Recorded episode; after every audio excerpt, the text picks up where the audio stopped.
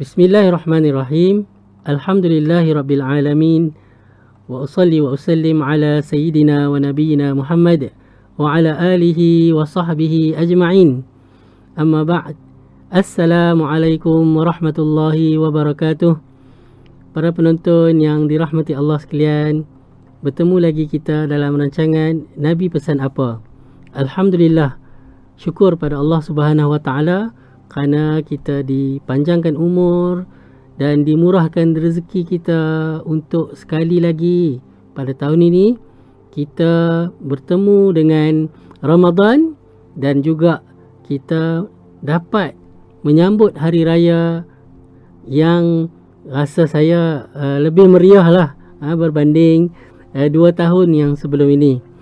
Alhamdulillah kita juga uh, perlu perbanyakkan uh, tahmid uh, uh, puji-pujian kita kepada Allah Subhanahu Wa Taala kerana kita juga diberikan kesihatan untuk kita meneruskan lagi uh, ibadat puasa ini di bulan Syawal ini dengan puasa 6.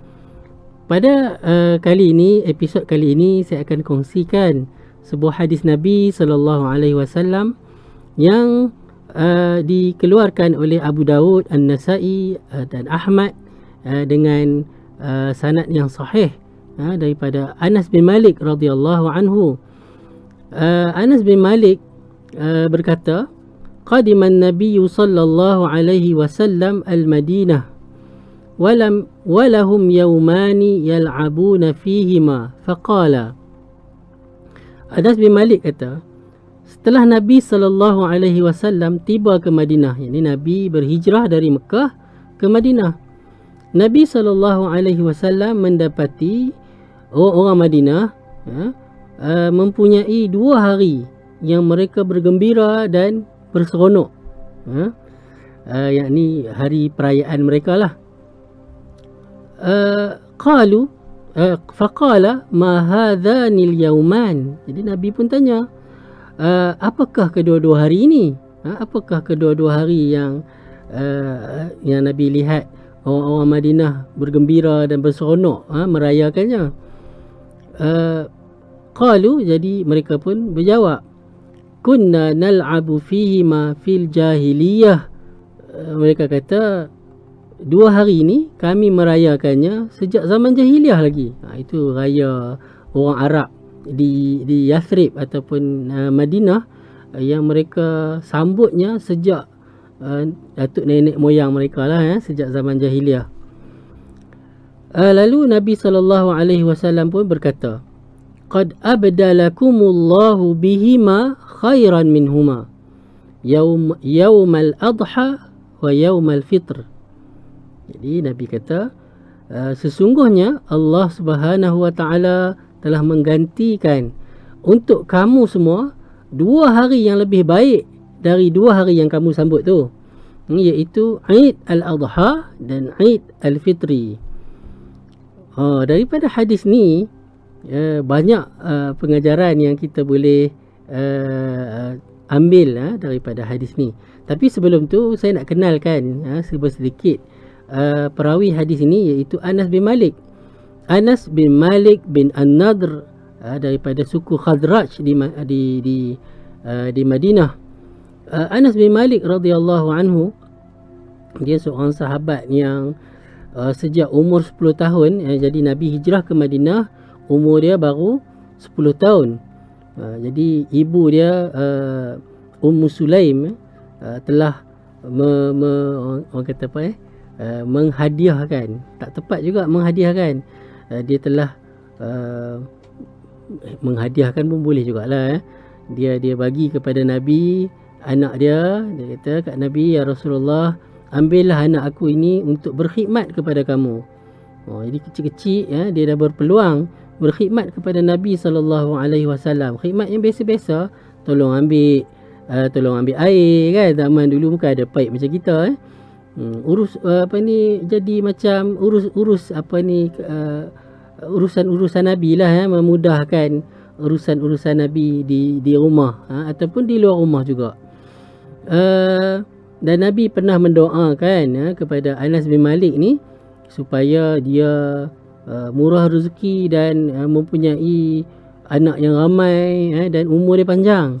Uh, sebab itulah kalau dalam kalangan sahabat Nabi yang meriwayatkan hadis, uh, yang meriwayatkan hadis sempat bersama dengan Nabi, kan? Mendengar Nabi uh, sabda-sabda Nabi, melihat apa yang Nabi buat dan seterusnya menyampaikan pula kepada generasi yang berikut uh, yang uh, dikira uh, akhir sekali meninggal dunia adalah uh, Anas bin Malik ya dia meninggal di Basrah. Uh, adalah uh, perbezaan pandangan. Adakah tahun 90 Hijrah ataupun 91 ke 92 ke 93 jadi maknanya apa uh, umur dia telah mencecah sehingga 100 ataupun ke 103 tahun oh panjang umur Anas bin Malik ni uh, tapi kalau nak dikira sahabat sahabat lah eh yang Siapa yang pernah melihat Nabi dan tengok apa Nabi buat dan dia faham apa yang Nabi buat tu, itu dikira sahabat lah. Ha? Ya, dan dia yang penting syaratnya dia beriman dengan Nabi lah. Kalau nak kira uh, kategori yang begitu yang terakhir meninggal dunia adalah Abu At-Tufail Amir bin Wathilah Al-Laythi radhiyallahu anhu. Dia lahir katanya dikatakan dia lahir pada ketika Uhud, perang Uhud, tahun ketiga Hijrah. Maknanya pada uh, semasa haji haji wada' kan tahun ke-10 hijrah umur dia dalam 7 tahun lah hmm, budak darjah satu dah matang lah bukanlah matang mumayis kan uh, dia pernah menceritakan bahawa ketika haji wada' aku melihat Nabi uh, tawaf dan sebagainya uh, jadi dia yang uh, uh, terakhir meninggal dunia ada yang kata 100 hijrah ataupun 100 lebih sikit lah uh, jadi maknanya siapa yang pernah hidup dan pernah nampak Nabi ni di, eh, hidup sehingga 100 hijrah.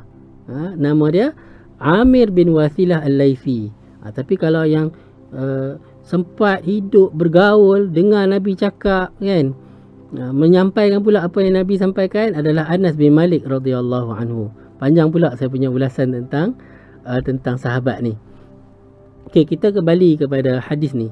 Hadis ni uh, menunjukkan kepada kita bahawa uh, perayaan eh, perayaan ni apa perayaan adalah hari yang orang bergembira kan, kan? dalam itu disebut yal'abun eh, mereka bermain berseronoklah bergembira hari yang bergembira pakai dan dia signifikan dengan pakai pakaian baru makan makanan yang special-special yang tak ada orang makan hari-hari kan uh, ada perhiasan-perhiasan yang tertentu dan sebagainya lah Hmm, itulah yang dikatakan dengan raya. Uh, dan hadis ni Nabi kata Allah telah menggantikan dua hari raya yang lebih baik daripada raya kamu tu. Maknanya di sini nak menyatakan bahawa raya adalah satu bentuk ibadat. Ya, dia bukan sekadar sambutan budaya. Ya kalau kalau ia sekadar budaya tak perlu digantikan kerana uh, budaya orang Arab di Yathrib ataupun di Madinah mereka ada raya mereka jadi Nabi terus sepatutnya Nabi suruh teruskanlah raya tu kan uh, tapi itu raya masyarakat jahiliah jadi Nabi gantikan uh, Allah Subhanahu taala gantikan dengan raya yang lain uh, iaitu Aidil Adha dan Aidil Fitri. Uh, jadi raya adalah ibadat uh, raya adalah ibadat. Maknanya kita beribadat kepada Allah dengan ataupun kita mendekatkan diri kita kepada Allah dengan bergembira, berseronok, ha, dengan pakai pakaian yang baru, ha, makan, minum, ziarah dan menziarahi. Ha, itulah hakikat raya. Jadi sebab itulah kalau kita sebutkan raya ni dia ada raya yang berkaitan dengan agama.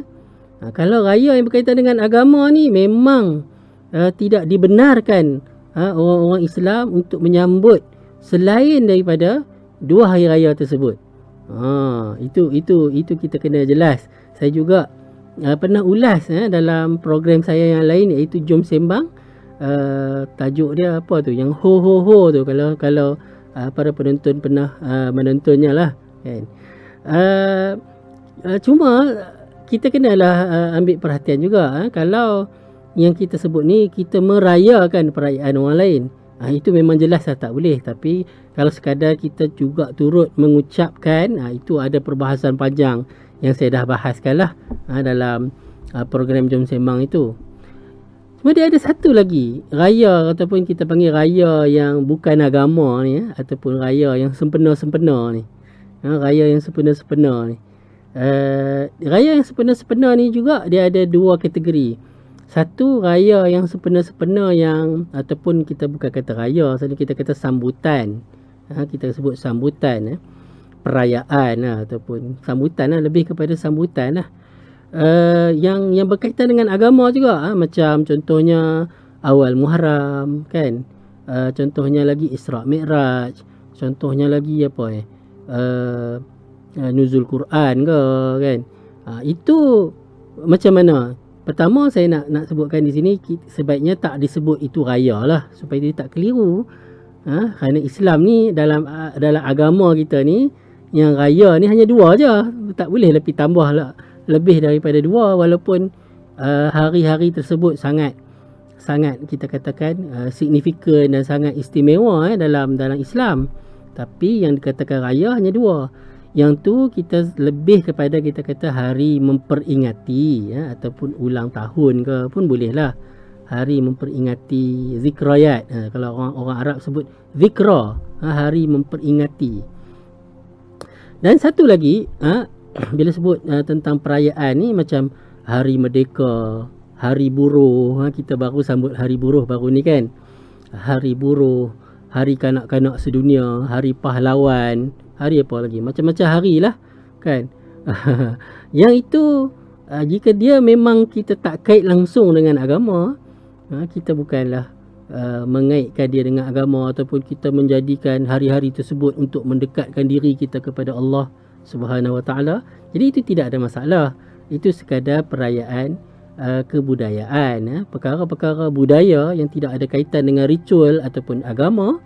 Uh, ya, dan tak bertentangan dengan syariat Islam itu tidak dibenarkan itu itu tidak masalah ha? itu tidak ada masalah kerana asal dalam perkara-perkara uh, dunia ini ia ia adalah harus ha, sehingga ada uh, dalil uh, daripada Quran dan Sunnah yang menunjukkan ianya uh, ia ianya adalah uh, dilarang dan haram. Uh, itu itulah uh, beberapa poin penting daripada hadis ni yang mudah-mudahan kita faham bahawa uh, kita baru saja menyambut uh, hari raya salah satu daripada dua hari raya yang yang disyariatkan uh, untuk kita umat Islam dan kita mendekatkan diri kita kepada Allah Subhanahu Wa Taala dengan uh, hari-hari ha, kedua-dua hari tersebut. Uh, mungkin ada orang tanya juga kan, ini raya kedua, raya ketiga, ni sampai dah raya kelima kan. Hari ni dah raya ke berapa kan? Adakah raya ni ada lebih daripada sehari? Itu bagi saya lah, itu hanya sebagai istilah orang sebut je. Hakikat dia raya memang sehari kan.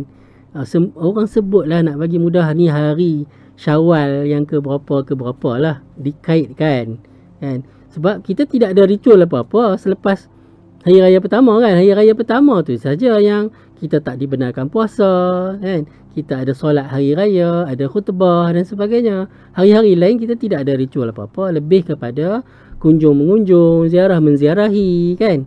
Uh, makan-makan kan. Itu itu bukanlah satu bentuk ibadat. Jadi tidak ada masalah. Allahuakbar. Saya rasa cukup sekadar itu. Bertemu lagi dalam episod yang akan datang. Assalamualaikum warahmatullahi wabarakatuh.